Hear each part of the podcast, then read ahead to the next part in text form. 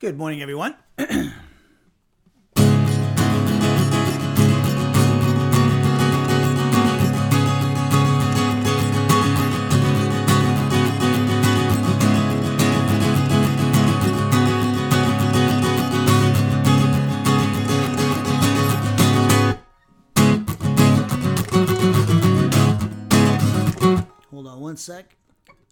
problem with my acoustic there. Sorry about that. Buzzing.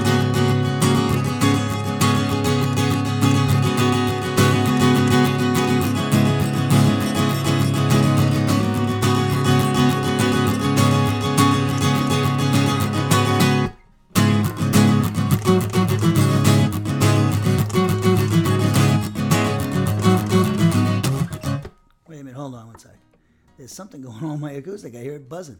Okay, here we go. I don't want to play a song with the songs the guitar's buzzing. I got a capo on, that's why. Here we go.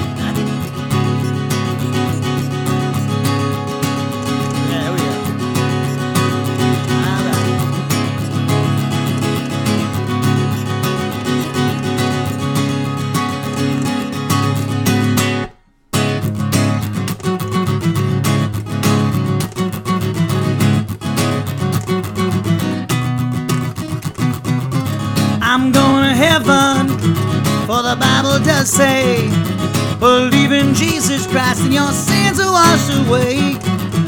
I'm a lonely sinner, in need of God's grace. And through my faith in Jesus, I'll see him face to face. Well, it's alright, it's alright now, for I've been justified, sanctified. Well, it's alright. It's alright now. I've been glorified, no longer terrified. Every single day I'm gonna give my praise to you. Yeah, yeah. Every single day I'm gonna give my thanks to you. Yeah, yeah. I'm feeling so groovy for the joy that's in me. My guilt and shame is gone, for the cross has set me free. The blood of the Savior has opened the way to meet our holy God and walk with Him each day. Well, it's alright. It's alright now, for I've been justified, sanctified. But it's alright. It's alright now. For I've been glorified, no longer terrified. Every single day I'm gonna give my thanks to you. Yeah, yeah. Every single day I'm gonna give my praise to you. Yeah, yeah. I'm going to heaven. Hallelujah. Love you, Jesus. Love you, Jesus, yeah. I'm going to heaven. Hallelujah.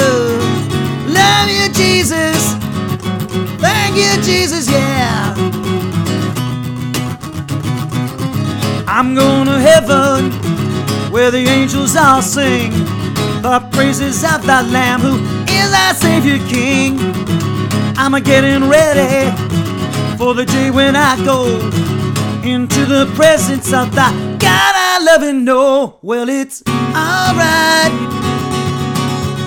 It's alright now. For I've been justified, sanctified. Well, it's alright. It's alright now. For I've been glorified, no longer terrified. Every single day I'm gonna give my thanks to you.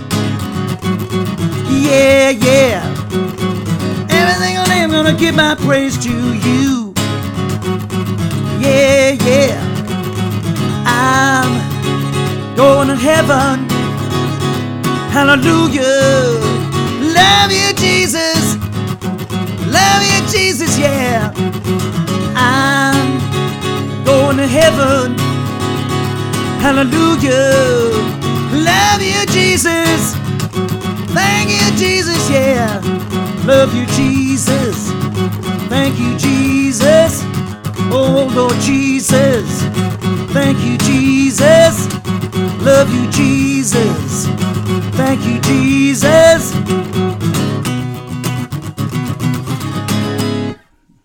All right. Let's uh let's do one more. I'm in the mood here. Okay. All right, here we go.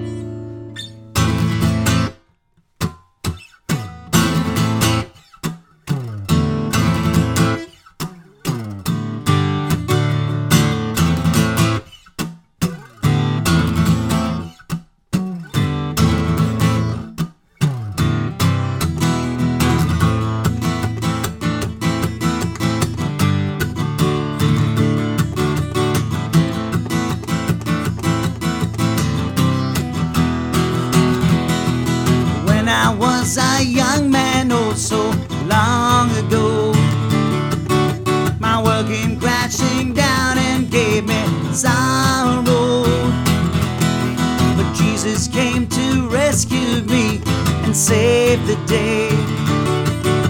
I never will forget the moment He found a way. So I will rejoice in my Lord, my God, for He can save me. So I will trust in His name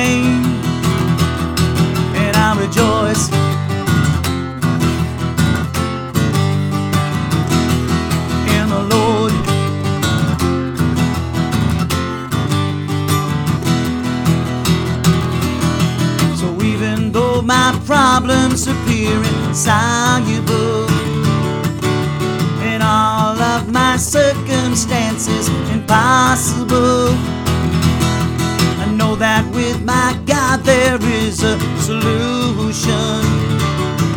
For His power to deliver brings resolution. So I will rejoice in my Lord, my God, for He can save me.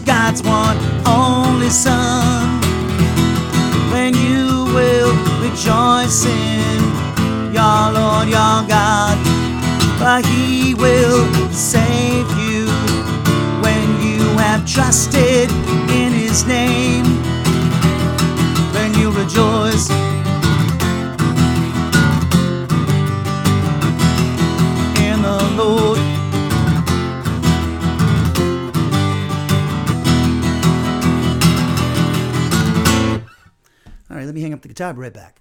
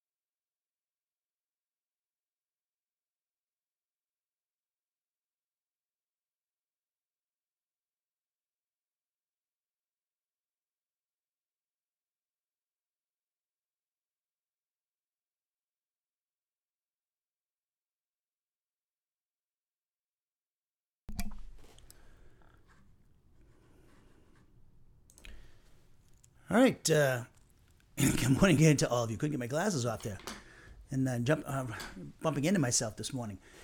Yeah, that that first song, I had the uh, had a capo on it on the fourth fret, and uh, for that song, "I'm Going to Heaven," I wrote a long time ago now, probably over over ten years for sure. And um, I heard it. I was like, you know, I do a sound check before I before every service. You know, the music, everything, sure everything. So I must have I, I must have adjusted the capo and it and uh, and it, and it created a buzz in the strings. And I was like, I can hear that. You probably couldn't hear it, but I could hear it. But uh, so I just said, stop it. I'm not going to play this song. And then I listened to the playback and I'd be upset with myself to, to play it like that. But I could hear it. it was to me it was pretty pronounced. So you probably heard it too. I don't know. But uh, yeah, so that uh, that's a, I like that song. That's kind of like uh, I don't know. What do you call it? That's part of my that's from my roots. I, mean, I like the chording and the and, and the uh, and the, the lyrics and the the the, uh, the vocal. I like I, like singing and playing that song. It's a great song. I haven't played it in a while here, so. But um, yeah, so uh, we're going to uh, we're continuing we're continuing our study of, of uh, Ephesians. We just started it actually on Tuesday, this series on Ephesians, and today we'll be, as you can see on the board, we'll be uh, continuing our introduction and and also you know the introduction. Let me see the I think we had I had, let's see if I hear the outline that I had the other day uh, for this introduction. Yeah. We're going to be doing, if you can see on the board here, I created this little outline for our introduction.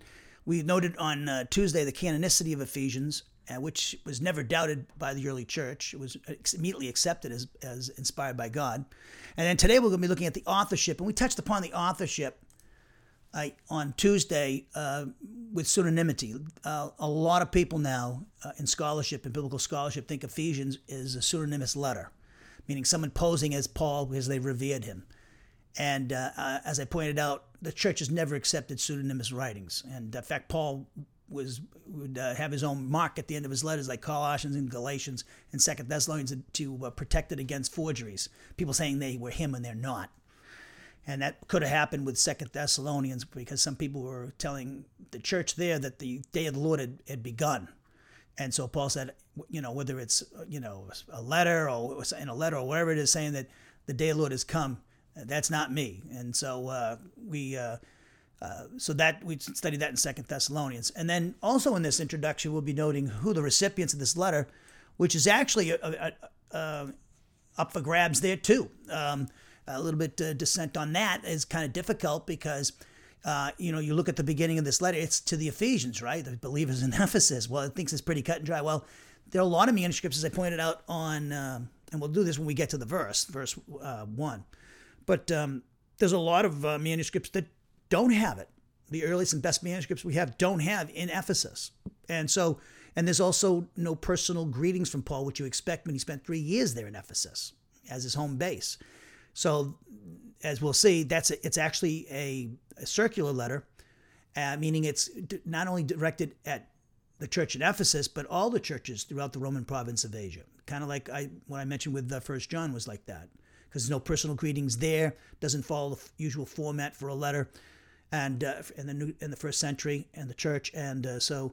Uh, as we'll, we'll be noting the recipients in this uh, particular introduction, and then we'll be noting where this was written from, place of origin, uh, and then also the date, which is tied to it, as we'll see, to the place of origin. We'll be noting the literary genre of this epistle, also the form and structure of this letter, its purpose, and uh, which is very uh, is very difficult to identify the purpose for a lot of uh, Bible scholars and expositors. So I'm going to try to give my best to tell you what it is, and then we'll be noting the major themes that we find in this epistle. And so all these things, as I pointed out, uh, last uh, Tuesday, uh, this past Tuesday, and I, I mentioned this before. Um, the introductions to these letters, you know, when I, you, if you read my exegesis and exposition of the different books we've done over the last 25, 30 years, and you listen to the classes or watch the classes, I always do an introduction before every book because the things you bring out in the introduction are very critical to interpreting the book. And, you know, we just, you know, I just showed you, you know, okay, so who are the recipients? Well, it's not that cut and dry. Yeah, it appears to be the, the, the Ephesian church, but it looks like there's more than they were uh, the targets for this letter. And the authorship, which is up for debate now in, uh, in among a lot of scholars ever since the the, uh, the 19th century. And uh, so uh, we're gonna. These things are very important issues when we interpret the book. It helps uh, nailing these things down. Help us interpret the book. Uh, and so uh, that's why I've always said to you, uh, you know, those who follow me for a long time, you know, not only should you have a couple of different Bible translations, one, one dynamic equivalence like the NIV, and then the ESV, the Net Bible for their notes, and their translation's great. The Lexham Bible's great. There's a lot of great translations. You should have some several different translations, and also you should have a Bible dictionary. Um, a Bible dictionary, you know, one or two. The Lexham Bible Dictionary is great. Unger's, I used to have that a long time ago. Um, there's Harper's. There's, um, you know, uh, there's just tons of them, and I got all of them because of, you know, I'm a pastor and I have, you know, Logos Bible software, and I got the, what is it, the Scholars Library or whatever it is, and so I got all these things, and so the reason why I say get these, you know, get at least one of them is that it'll, like, say, for instance, you want to read up on Ephesians, go to that Bible dictionary and it'll tell you a lot of the things that I'm going to tell you in this introduction. You see my in my written articles, uh, same things, uh, addressing the same issues, and then you you can go study. It helps you with your own private study with uh, your Bible and help you understand the book you're reading. Read up on these notes by scholars, and then go down and and start you know banging away and learning the and learning the particular book you're looking at or you're reading. So this just I'm trying to you know help you guys help people out there in the body of Christ to to you know give some give them some tips and I understand not everybody's going to be a, a Bible a pastor and a scholar and all that stuff, but this is for everybody. I mean, you, you, know, to have a Bible dictionary and several different translations there, because it's going to help you and, and you'll enjoy your study in the Word of God as well. Your, your private sanctified time alone with God, and then also you, you go to your church where your pastor is. So you you, you have, you're just not just having your own private time alone with yourself in the Word of God. You need to be a part of a church and. Uh, and that's what you know be a part of the Christian community and serve. So that's uh, we're going to be looking today at the uh, the authorship of this particular epistle, uh, the Ephesian epistle, which I'm actually once I finish, finish this class and upload all these these recordings, I'm going to be working on Ephesians 1:17 and uh, Paul's prayer for the uh, for the recipients of this letter. So let's uh, take a moment of silent prayer. This is our custom. We take a moment of silent prayer to examine ourselves to determine if we're in fellowship with God because any mental, verbal, or overt act of sin that we knowingly commit will cause us to lose fellowship with the Father, Son, and the Holy Spirit. But according to 1 John 1 9, if we confess our sins to the Father, He, God the Father, is faithful and just to forgive us our sins. In other words, He purifies us from each and every wrongdoing. We maintain that fellowship by obeying the Spirit who speaks to us through the Scriptures which He's inspired. And that's when we're obeying the commands of Ephesians 5.18 to be filled with the Spirit and Colossians 3.16 to let the Word of Christ richly dwell in our souls. So with that in mind, uh, if there's anything that's disturbing and distracting to you, please do what 1 Peter 5 7 says. Cast all your anxieties upon the Lord because he cares for you. So, with that in mind, with our heads bowed and our eyes closed, let us pray.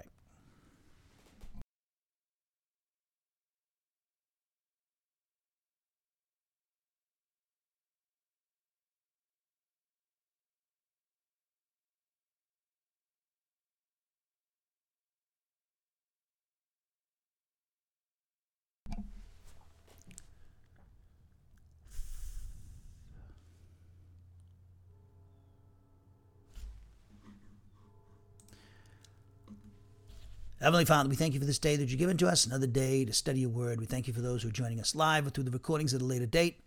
I just thank you for each and every person in the body of Christ that is uh, listening or watching uh, these uh, classes. And I just pray, Father, that uh, the technology will function properly. We pray there'll be no problems with the recording the video and the audio. And upload these things to our various websites, podcasts, and media platforms that you've given to us. I pray you'd use them mightily and protect them from the evil one. And thank you for doing so. I'd also pray, Father, that uh, thank you for the streaming video provided by YouTube. Those who are joining us live, thank you for each and every person. And I just pray, Father, that today your people in the audience, by the power of Spirit, will be able to understand what they're being taught and help them to concentrate and to make application.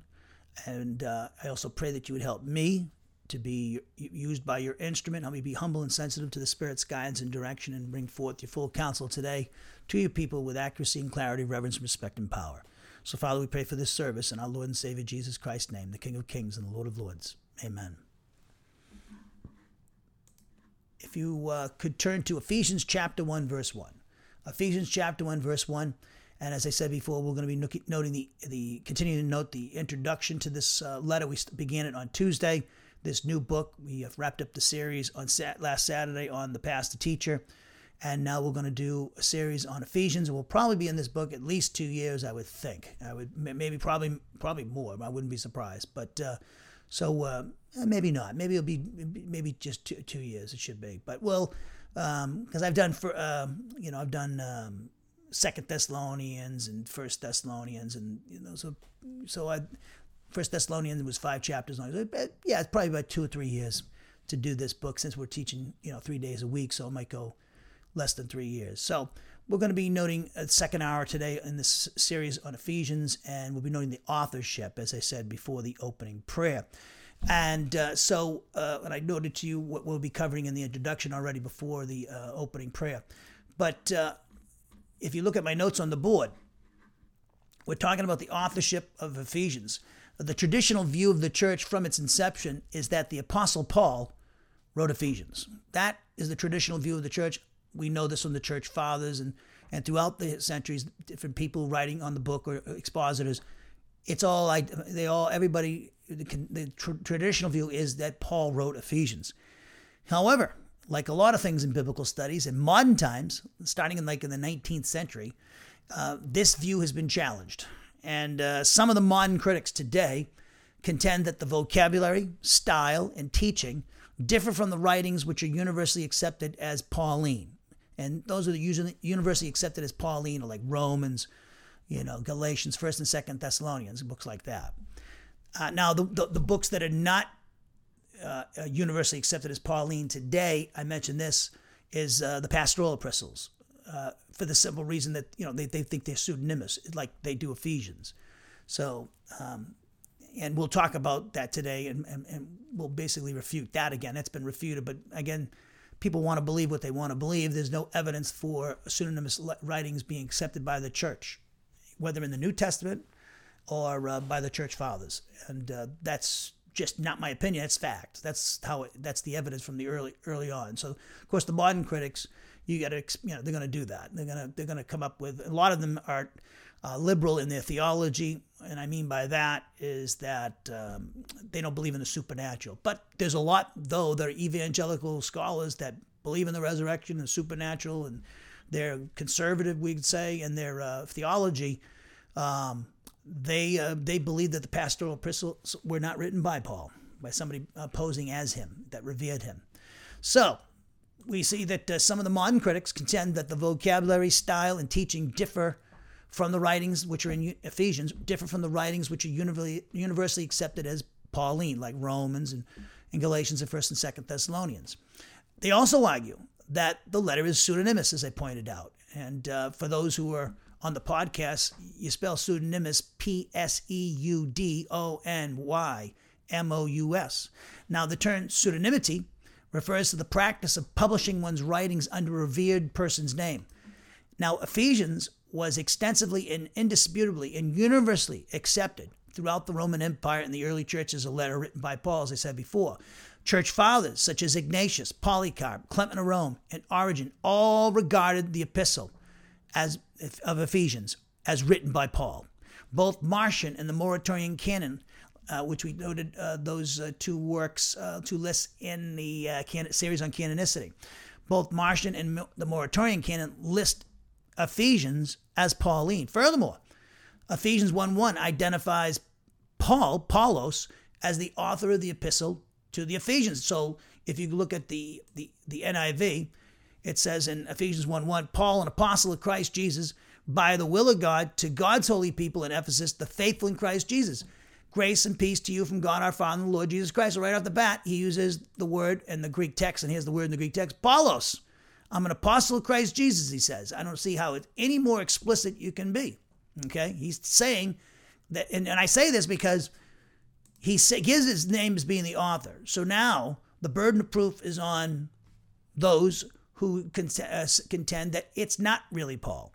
And you have to have some evidence. The burden of proof is on those critics, and they failed. They, they failed, and uh, you know they, they because the church fathers all recognizes Paul.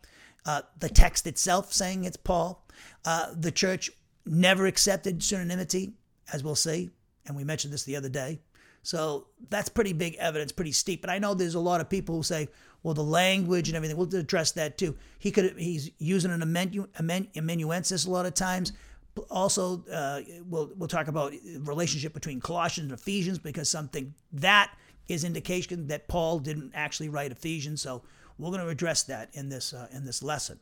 So so there it is in the Net Bible that says, From Paul, an apostle of Christ Jesus by the will of God, to the saints in Ephesus, the faithful in Christ Jesus, grace and peace to you from God our Father and the Lord Jesus Christ. The ESV, Paul, an apostle of Christ Jesus by the will of God, to the saints who are in Ephesus and are faithful in Christ Jesus, grace to you and peace from God our Father and the Lord Jesus Christ. So the text is clearly saying that Paul, uh, was, Paul wrote this.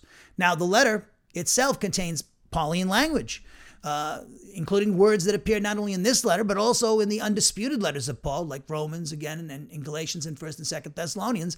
And yet these words do not appear anywhere else, anywhere else in the Greek New Testament.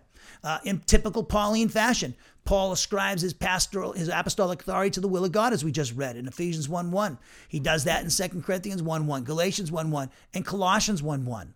So he's doing that in Ephesians, typical thing that Paul did. Paul's name is even found in Ephesians 3:1. It says in Ephesians 3:1, For this reason, I, Paul, the prisoner of Christ Jesus, for the sake of you Gentiles, if indeed you have heard of the stewardship of God's grace that was given me for you, that by revelation the divine secret, the mystery, was made known to me as I wrote before briefly. So notice right in verse 1, Paul, the prisoner of Christ Jesus, telling you he was in prison when he wrote this. And so we also see that uh, the structure of the Ephesian epistle is in accordance with the rest of the Pauline corpus. It follows, this letter follows the usual structure of a Pauline letter, which we'll note in our in this introduction in detail the form and structure of the letter. It follows, Ephesians follows the typical, usual structure of a Pauline letter in that it begins with a salutation, as we just read, followed by a thanksgiving section, then the body of the letter, and ending with final remarks and a benediction. The entire letter is in line with Pauline the- theology found in his other letters. And as Wood points out, a uh, Bible uh, expositor on Ephesians, Dodd, he says, regarded it as representing the crown of Paulinism. We noted this in our introduction. The Ephesian epistle. So, so let's stop here for a second before we go talk about pseudonymity. I've done and I've done for the original languages the exegesis and exposition of every word of every uh, in the text of Philippians, Colossians, Philemon, Romans. Um, and uh, so those are the, the Pauline and, and also um, I say Colossians, yeah, and uh, First, Second Timothy, and Titus. Okay, so I've done Romans, I've done Colossians, I've done Philippians, I've done First and Second Timothy, and Titus, and uh, and so and now we're doing Ephesians. Now these Pauline letters, you know, looking at Ephesians in relation to these other letters First things first is that Paul did use an amanuensis, but the vocabulary in Ephesians is very is, is, a lot of like I just said before. A lot of the words he's using in Ephesians, he uses in other his other letters like that are that are universally accepted by scholars as being Paul. Okay, like Romans or Galatians, First and Second Thessalonians. There's the other two books I've done, First and Second Thessalonians. So I've I've exegeted and looked at every text and clause in that in excruciating detail okay, years. And Ephesians is no question it's Paul. No question in my mind that it's Paul. And as far as language that he's using, it, he uses typical Pauline language, as I said before. The structure of, of Ephesians is typical Pauline structure. So, talking about the evidence, and plus he gives his name as being Paul, as the writer of this letter, and that he's in prison. Okay, so if somebody was, you know, trying to pose as Paul, uh, this is the other thing which kind of blows out the whole thing about Ephesians pseudonymity. If a guy was posing as Paul because he revered Paul in Ephesians, and he's not really Paul who's saying he's Paul here in Ephesians, right? Why would he mention? Why would he mention that he was a prisoner of Christ Jesus? Because he, he I mean, you're in jail. the guy's doing a pseudonymous letter, and he's in jail, or he's saying that Paul's in jail. Paul was already dead. Why would he? And, and if Paul was alive, he would certainly not accept somebody posing him as saying he was him when he wasn't. When the guy wasn't him.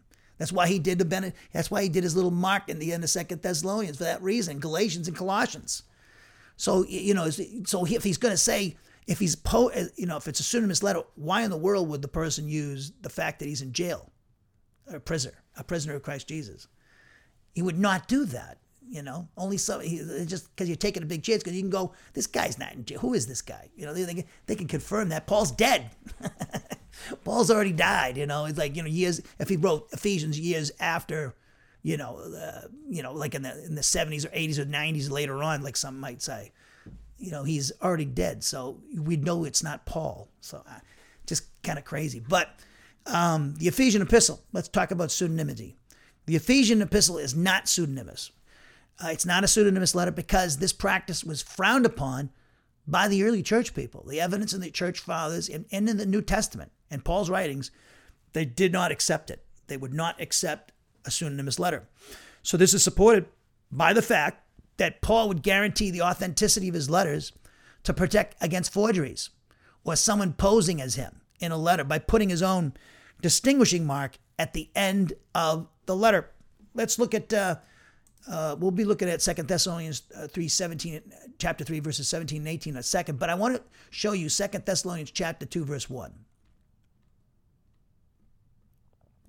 Second Thessalonians 2, 1. We just, we did this book, um, we finished this book off last year, I believe, or two years ago. Is it two years ago now? Time flies when you're having fun. But look at Second Thessalonians 2, 1. Now, regarding the arrival of our Lord Jesus Christ and our being gathered to be with him, we ask you, brothers and sisters, not, listen what he says in verse 2, now, not to be easily shaken from your composure or disturbed by any kind of spirit or message or letter allegedly from us to the effect that the day of the Lord is already here. Let no one deceive you in any way, for that day will not arrive until the rebellion comes and the man of lawlessness is revealed, the son of destruction. And then, now stop there. Notice he doesn't know how this false doctrine got into Thessalonica and, and the Christian community there was exposed to it. That's why he says, I don't care if it's by any kind of spirit or message or letter, allegedly from us, to the effect that the day of the Lord is already there. That is not true. And he says that in verse 3. He rejects it, and then he goes on to explain why for the next, uh, all the way to verse 12. Okay? So now go to Second Thessalonians chapter 3. Look at verse 16. Paul says, Now may the Lord of peace himself give you peace at all times and in every way. The Lord be with you all. Then he says, I, Paul, write this greeting with my own hand, which is how I write in every letter. Why do you think he's doing that? In case that day of the Lord false doctrine came through a letter from somebody was saying that it was him. And that's why he's doing that right there. He's, he's ensuring the fact Okay, this is how I write with my own hand. So in the future, you'll know if it's a, a forgery or it's me. If it has this my mark on this, so that tells you he was using an amanuensis.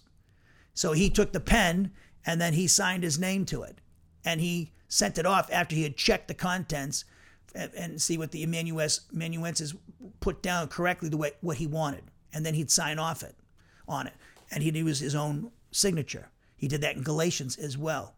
So he's doing this because he wants to ensure against forgeries, pseudonymous letters, in other words. Even if the person has good intentions, the church would not accept it. Certainly, Paul would not accept it just by what he said there. And so uh, we see that. Uh, look at uh, look at Colossians chapter four, verse eighteen. Paul says, which is, you know, I, I believe Tychicus took Ephesians and Philemon and Colossians and delivered those letters. That's what I believe Tychicus did. And uh, but uh, here we have it says in verse 18, and Colossians was right down the road from Ephesus. I Paul, this is the end of Colossians. We study this book too in detail. I Paul write this greeting with my own hand. Remember my chains, grace be with you. Why is he doing this? To protect against pseudonymous letters.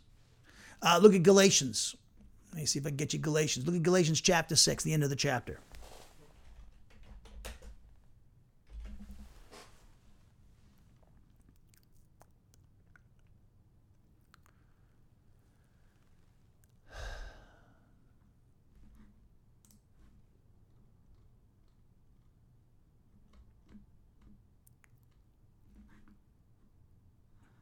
So look at Galatians. Let's look at verse uh, 11.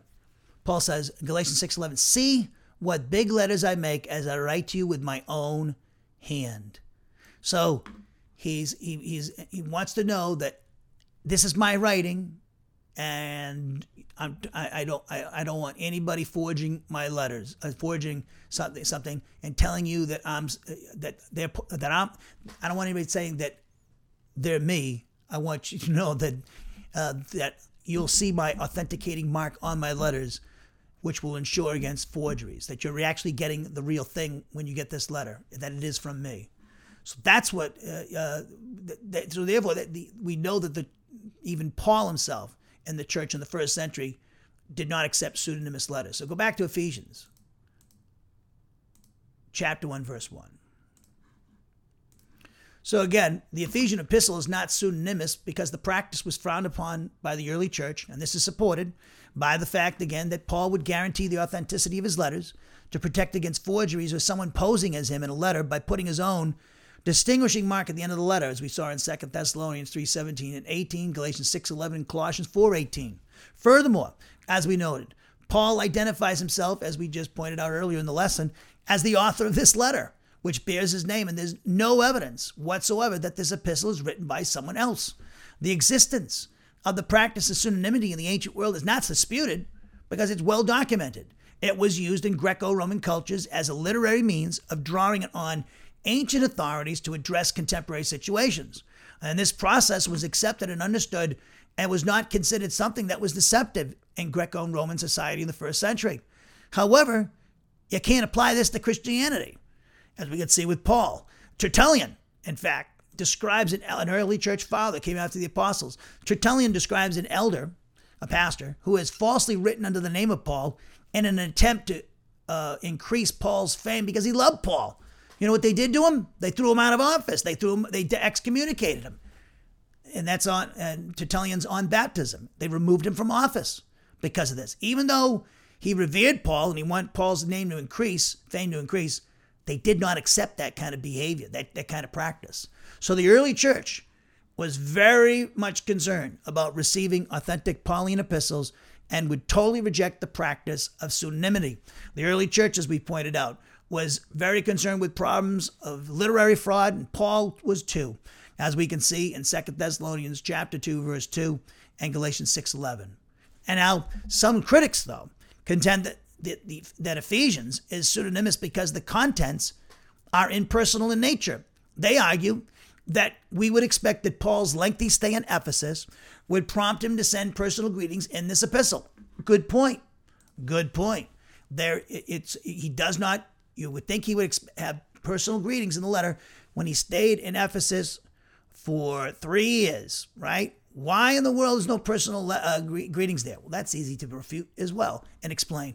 The absence of personal greetings and specific issues and conditions supports the idea that the Ephesian epistle is a circulatory letter, a circular letter, intended, intended for all the various house churches in the Roman province of Asia. So Though he doesn't have personal greetings, that can be explained. It's a uh, it's a letter that is a circular letter, encyclical letter they call it, meaning it's not just directed to Ephesus, but it was it's directed to all the churches in the Roman province of Asia. Uh, look at First John. John doesn't have any personal greetings in First John, and uh, and he doesn't even identify a church. It's, it's a it's a it's a circular letter. That's why. And he probably went to those seven churches of Asia that you see in Revelation 2 and 3. And I believe Ephesians was going to those same exact churches as as uh, as um, Revelation was and First John was, for that matter. H.J. Cadbury, an expositor, he posed the following question. He says, "Which is more likely that an imitator of Paul in the first century composed the writing 90 or 95 percent in accordance with Paul's style, or that Paul himself wrote a letter diverging 5 or 10% from his usual style. Lastly, the scholars who reject Pauline authorship of Ephesians because of the close relationship between this letter and Colossians. They argue that it could not be possible for one person to write two letters which resemble each other so strikingly. And you can compare Ephesians 6 21 and 22 with Colossians 4 7 and 8. And yet, how can they have significant differences like Colossians 2 2 when you compare that with Ephesians chapter 3, verses 3 through 6. So again, the, the, the critics argue that it could not be possible for one person to write two letters which resemble each other so strikingly and yet have significant differences. And Guthrie, an expositor from the past, he says the following good point. He says, that two minds could not have produced two such works with so much subtle interdependence, blended with independence. Furthermore, as Skevington Wood writes, would an imitator have dealt so freely with the text of Colossians? Is it not probable that he would have adhered more slavishly to the script? It is when an author borrows from himself that he can take liberties with what is, after all, his own material. Let me give you a, a, a quote for some other people here, and let me uh, find it here. Uh, there's a few people here I want I want to. This, this is my article on Ephesians that'll be going on our website pretty soon for the introduction, and there's a couple of guys I want to get. Uh, I got Cadbury for you, but let me give you. Where are they? Here, Harold Hoehner. Harold Hoehner says the following: great, great uh, scholar, and uh, he talks about this issue of pseudonymity with Ephesians, and he's he's got a number of commentaries on Ephesians. He passed away not too long ago, and he's he did a great thing on the, the uh, Christ in the chronological thing with his with his ministry, and uh, he is a great scholar. And he, I love I love Hoehner because, and guys like him because he really goes in, into detail. He brings out the arguments, different interpretive issues, presents those who, the different views, and then nails down the one he thinks is right and gives you reasons. I, I, that's what I like to do, and he's very exhaustive, and I and, and he's very thorough and I like to be thorough too, and or at least I try to be thorough. And so he's one of those kind of guys I like. Wow, he, he, he was he was a giant as far as as far as I'm concerned. We need more guys like him out there. But uh, he says the following. Hoehner writes twice in the epistle. Paul referred to himself by the name as the author of the book, as I pointed out. Yet the Pauline authorship of Ephesians has been greatly disputed in recent years. Some critics think that the book reflects aspects of a vocabulary, style, and doctrine that differ from Paul's writings. Though the book has a close affinity with Colossians, critics claim that Ephesians is uncharacteristic of Paul. They suggest that the book was pseudonymous, that it was written by someone who did not know use his own name, but who instead claimed to be Paul. However, as Hoehner says, pseudonymity was not the practice the, by the early Christians. Also, this book is regarded by many as the crown of all Paul's writings.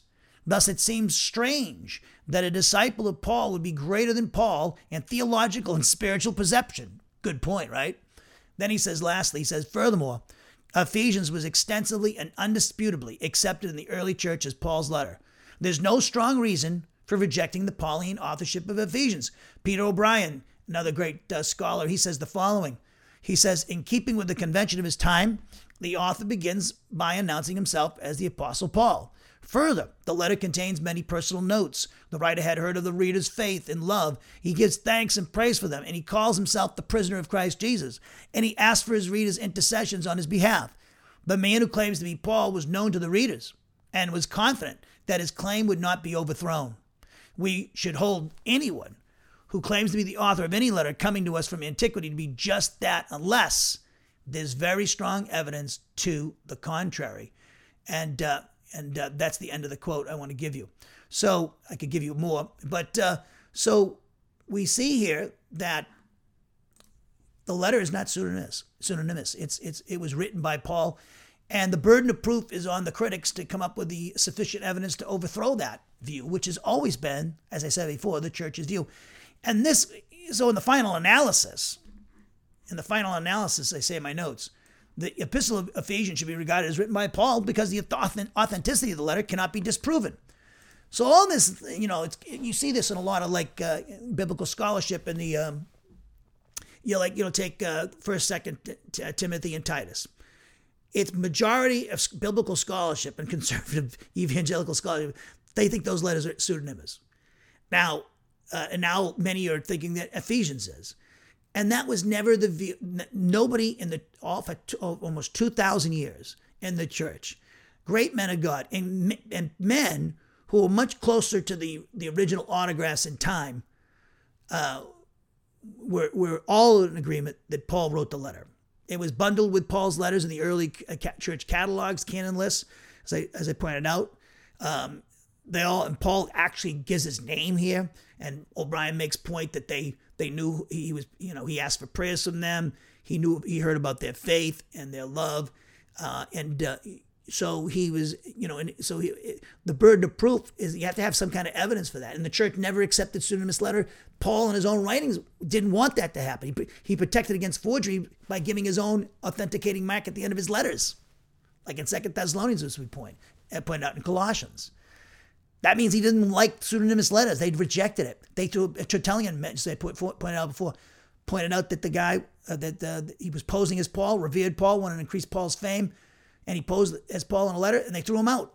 They excommunicated him, even though he is he wasn't trying to uh, you know uh, you know disparage Paul. Uh, he wanted to increase Paul's fame, so he still was thrown out. So the evidence is you know overwhelming that this is the case that this is not a pseudonymous letter. That Paul did in fact write this letter. So what about the Apostle Paul? Who who is this guy? You know so let's take a little peek at the first um, uh, uh, mention of Paul in Scripture, really. Look at Acts chapter 8. Look at Acts chapter 8, verse 1.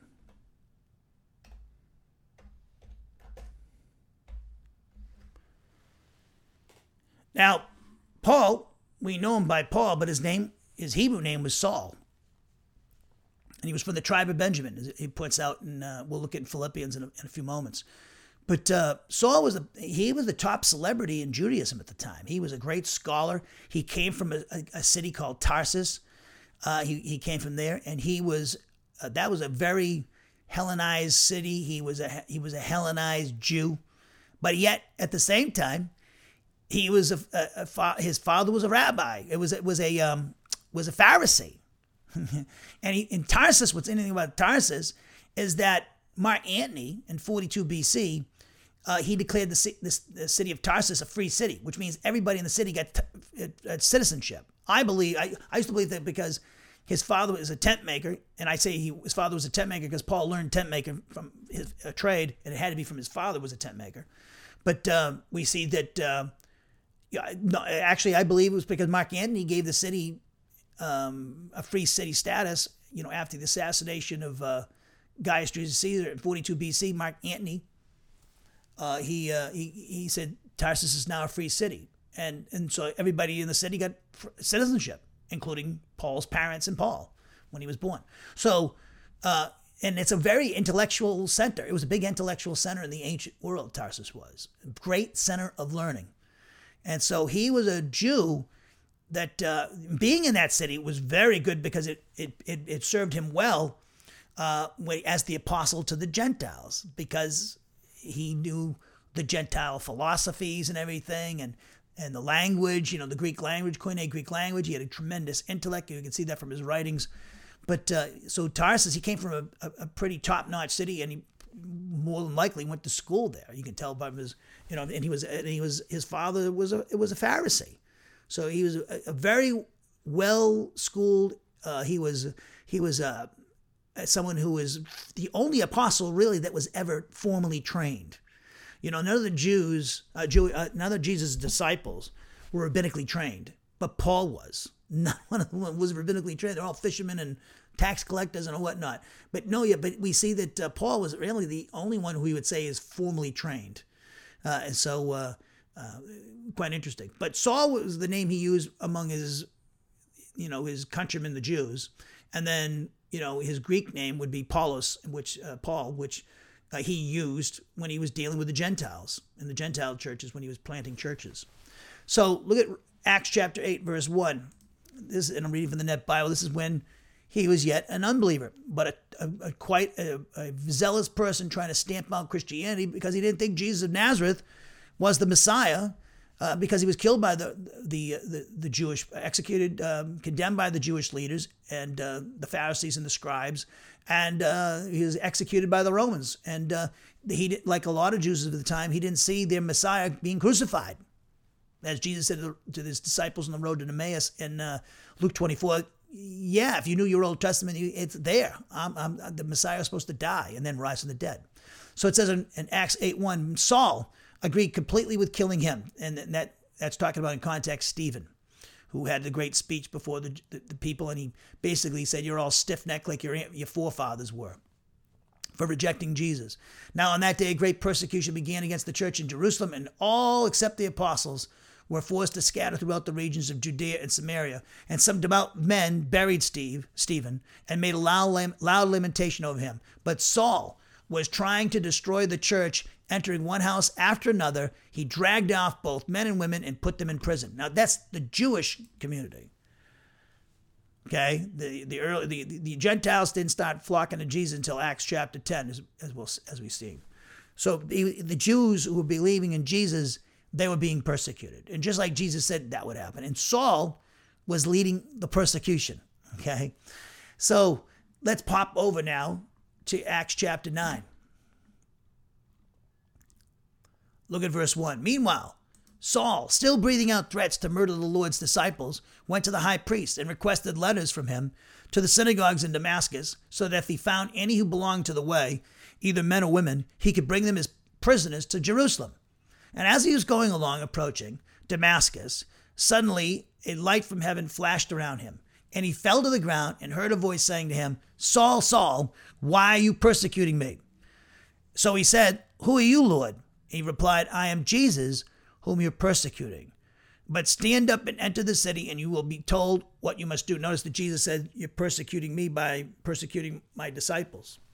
So that's the body of Christ principle. You know, you, you, what you do to another believer, you're doing to Jesus. So be careful what you do to another believer, say.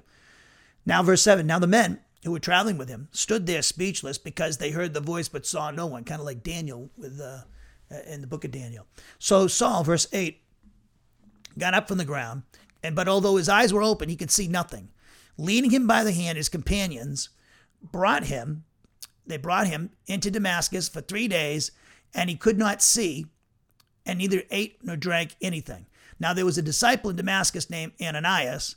The Lord said to him in a vision, Ananias, and he replied, Here I am, Lord. And the Lord told him, Get up and go to the street called Straight, and at Judas's house look for a man from Tarsus named Saul for he's praying. And he has seen in a vision a man named Ananias come in and place his hands on him so that he may see again. I love Ananias' response.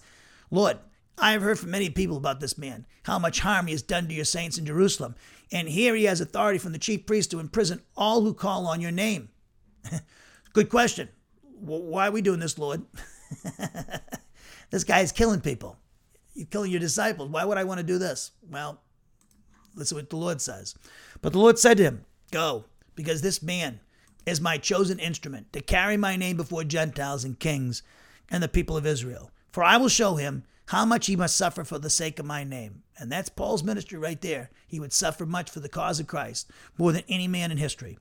Verse 17 So Ananias departed and entered the house and placed his hands on Saul and said, Brother Saul, the Lord Jesus, who appeared to you on the road as you came here, has sent me so that you may see again and be filled with the Holy Spirit. And immediately, something like scales from his fell from his eyes, and he could see again. And he got up and was baptized. And after taking some food, his strength returned. For several days he was with the disciples in Damascus, and immediately he began to proclaim Jesus in the synagogue, saying, This man is the Son of God. And all who heard him were amazed and were saying, Is this not the man who in Jerusalem was ravaging those who call on this name? and who had come here to bring them as prisoners to the chief priests. But Saul became more and more capable and was causing consternation among the Jews who lived in Damascus by proving that Jesus is the Christ. And then, after some days, the Jews plotted together to kill him. But Saul learned of their plot against him. They were also watching the city gates day and night so they could kill him. But his disciples took him at night and let him down through an opening in the wall by lowering him in a basket. So he has all this knowledge of the Old Testament, right? And now he's got the Holy Spirit. Now he really can understand it. Now he can see the Lord Jesus Christ had fulfilled, Jesus of Nazareth had fulfilled the, the all the prophecies related to his the first advent of the Messiah. And so here's Paul, and he became he was very powerful. But now, because he, he, yes, he had the knowledge of the scriptures, but now he really understood him because now he had the gift of the Holy Spirit to help them understand it as the way they need to be understood. So he has all this memorization of all this Old Testament. Now it's really going to make him powerful. God can really use this guy quite powerfully. So he was um, now that he had the gift of the Spirit his justification through faith in Jesus, now he became an enemy of the devil. Prior to that, he was the friend. He was a ch- child of the devil and trying to wipe out Christianity. He was the first and foremost at doing that. So uh, let's uh, let's look at uh, some other autobiographical uh, text in the New Testament where Paul talks about himself. Look at uh, Philippians chapter three.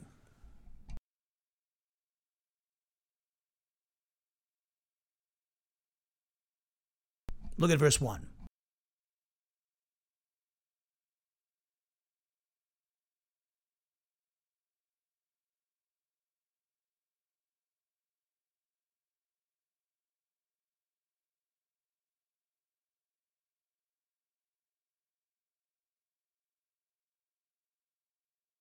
Philippians chapter 3, verse 1.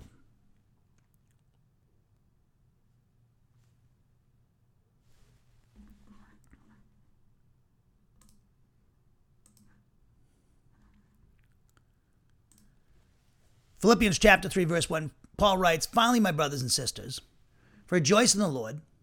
To write this again is no trouble to me, and it's a safeguard for you. Then he says, Beware the dogs, beware the evil workers, beware of those who mutilate the flesh. That is speaking of the Judaizers, because they were telling people to to uh, circumcise themselves. Those in the Gentile Christian community to circumcise themselves. That's what Galatians was all about. That's what Act 15 was all about. They were Jewish Christians, the Judaizers, who were trying to get Gentile Christians to go adhere to the law. That's the first church council was all about that. So here are these guys and they were doing this. And so that's why he he describes them in such derogatory terms in verse 2. And so in the book of Galatians is all about these guys. Now it says in verse 3, "For we are the circumcision, the Christian, the ones who worship by the Spirit of God, exalt in Christ Jesus, and do not rely on human credentials like the Judaizers do, though mine are too are significant." If someone thinks he has good reasons to put confidence in human credentials, I have more. Now he gets autobiographical. Look what he says. I was circumcised on the eighth day all Jewish baby boys, including Jesus, you were circumcised in the eighth day. I'm from the people of Israel, so he's not a proselyte. And the tribe of Benjamin, the great warrior tribe, a Hebrew of the Hebrews, meaning he's a Hebrew speaking Jew from Hebrew speaking parents. He was not a Hellenistic Jew, I, though he knew Hellenism pretty well. I lived according to the law as a Pharisee. So he was not only that, he was a Pharisee, okay, in the top echelons of Jewish society in the first century in Judea. In my zeal for God, I persecuted the church. According to the righteousness stipulated in law, I was blameless. But these assets I have come to regard as liabilities because of Christ. More than that, I now regard all things as liabilities compared to the far greater value of knowing Christ Jesus my Lord, for whom I have suffered the loss of all these things. Indeed, I regard them as dung, that I may gain Christ and be found in him, not because I have my own righteousness derived from the law, because but because I have the righteousness that comes by way of Christ's faithfulness, a righteousness from God that is in fact based on Christ's faithfulness. My aim is to know him, to experience the power of his resurrection, to share in his sufferings, and to be like him in his death, and so somehow to attain to the resurrection from the dead. So there he's saying in verse, he's talking in verses five and six, he's talking about his credentials. He was a Pharisee. He was from the tribe of Benjamin. He was not a Jewish proselyte. He was from Israel. His, uh, he was a Hebrew speaking Jew from Hebrew speaking parents. He actually persecuted the, uh, the, Church of Jesus Christ, the Church of the Father, Son, and Holy Spirit, uh, the Christian community, okay, in his zeal. So look at First Timothy now, chapter 1.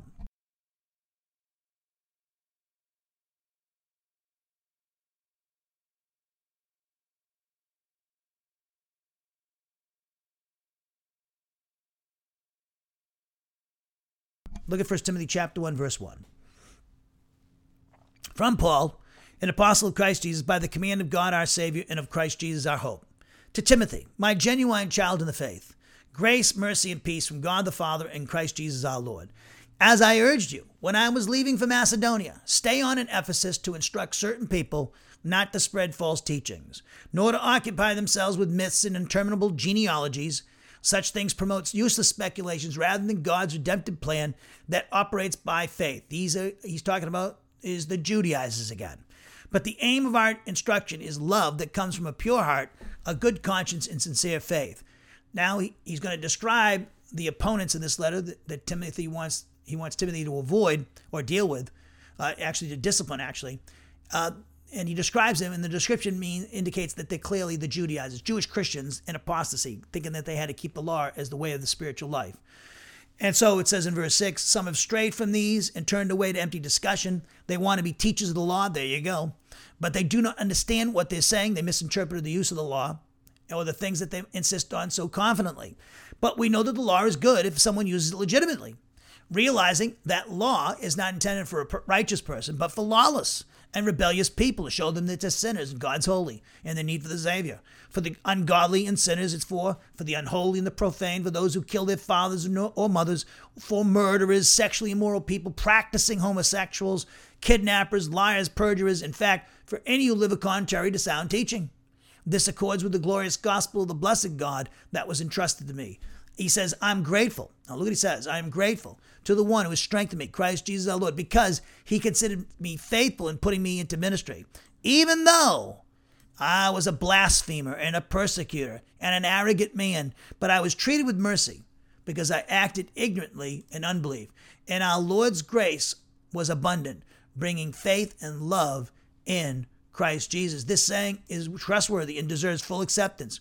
Christ Jesus came into the world to save sinners and he says, and I was the worst of them because he led the onslaught against Christianity uh, in, in, after Jesus' resurrection and session at the, at the right hand of the Father after the day of Pentecost. But here's why I was treated with mercy so that in me, as the worst, Christ Jesus could demonstrate his utmost patience as an example for those who are going to believe him in him for eternal life. So, in other words, if Jesus could save me, Paul says, he could save anybody because I was the chief of sinners. I was arrogant, thought I was doing God's will. In my zeal, I was killing Christians and persecuting Christians. And when I thought I was serving God, I really wasn't because I was arrogant. And I was arrogant and blind, like the majority of our people, the Jewish community, he was saying, who rejected Jesus of Nazareth as their Savior. As, as Paul says in Corinthians, uh, the veil is over their eyes so that they can't see that Jesus is the Messiah and they that they they they uh, they crucified. Well, that's the Apostle Paul. A little brief uh, uh, study on Paul, and also uh, answering the question: uh, Is Paul actually the author of this letter? We we came to that conclusion. Yes, he is. And uh, we had some little autobi- autobiographical material that we read from Paul, and also, of course, the book of Acts and his conversion to Christianity, his belief in Jesus as Savior, which led, resulted in his justification. So uh, we're going to uh, in the next uh, next uh, lesson.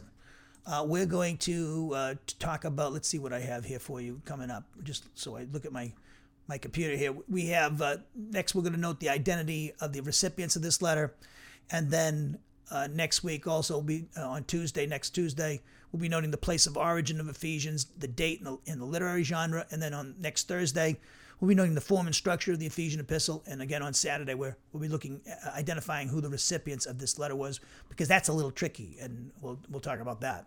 So, uh, thank you for joining us, and we'll pick this up on Saturday morning at 11 a.m. Central Time. Let's close in prayer. Thank you for joining me. Heavenly Father, we thank you for this time to study your word, and we thank you for this study in Ephesians. We pray that this study today, with regards to the authorship of Ephesians, will be a great blessing to your people, bringing glory to you and your Son, Jesus Christ. And so it is in his name we pray. Amen.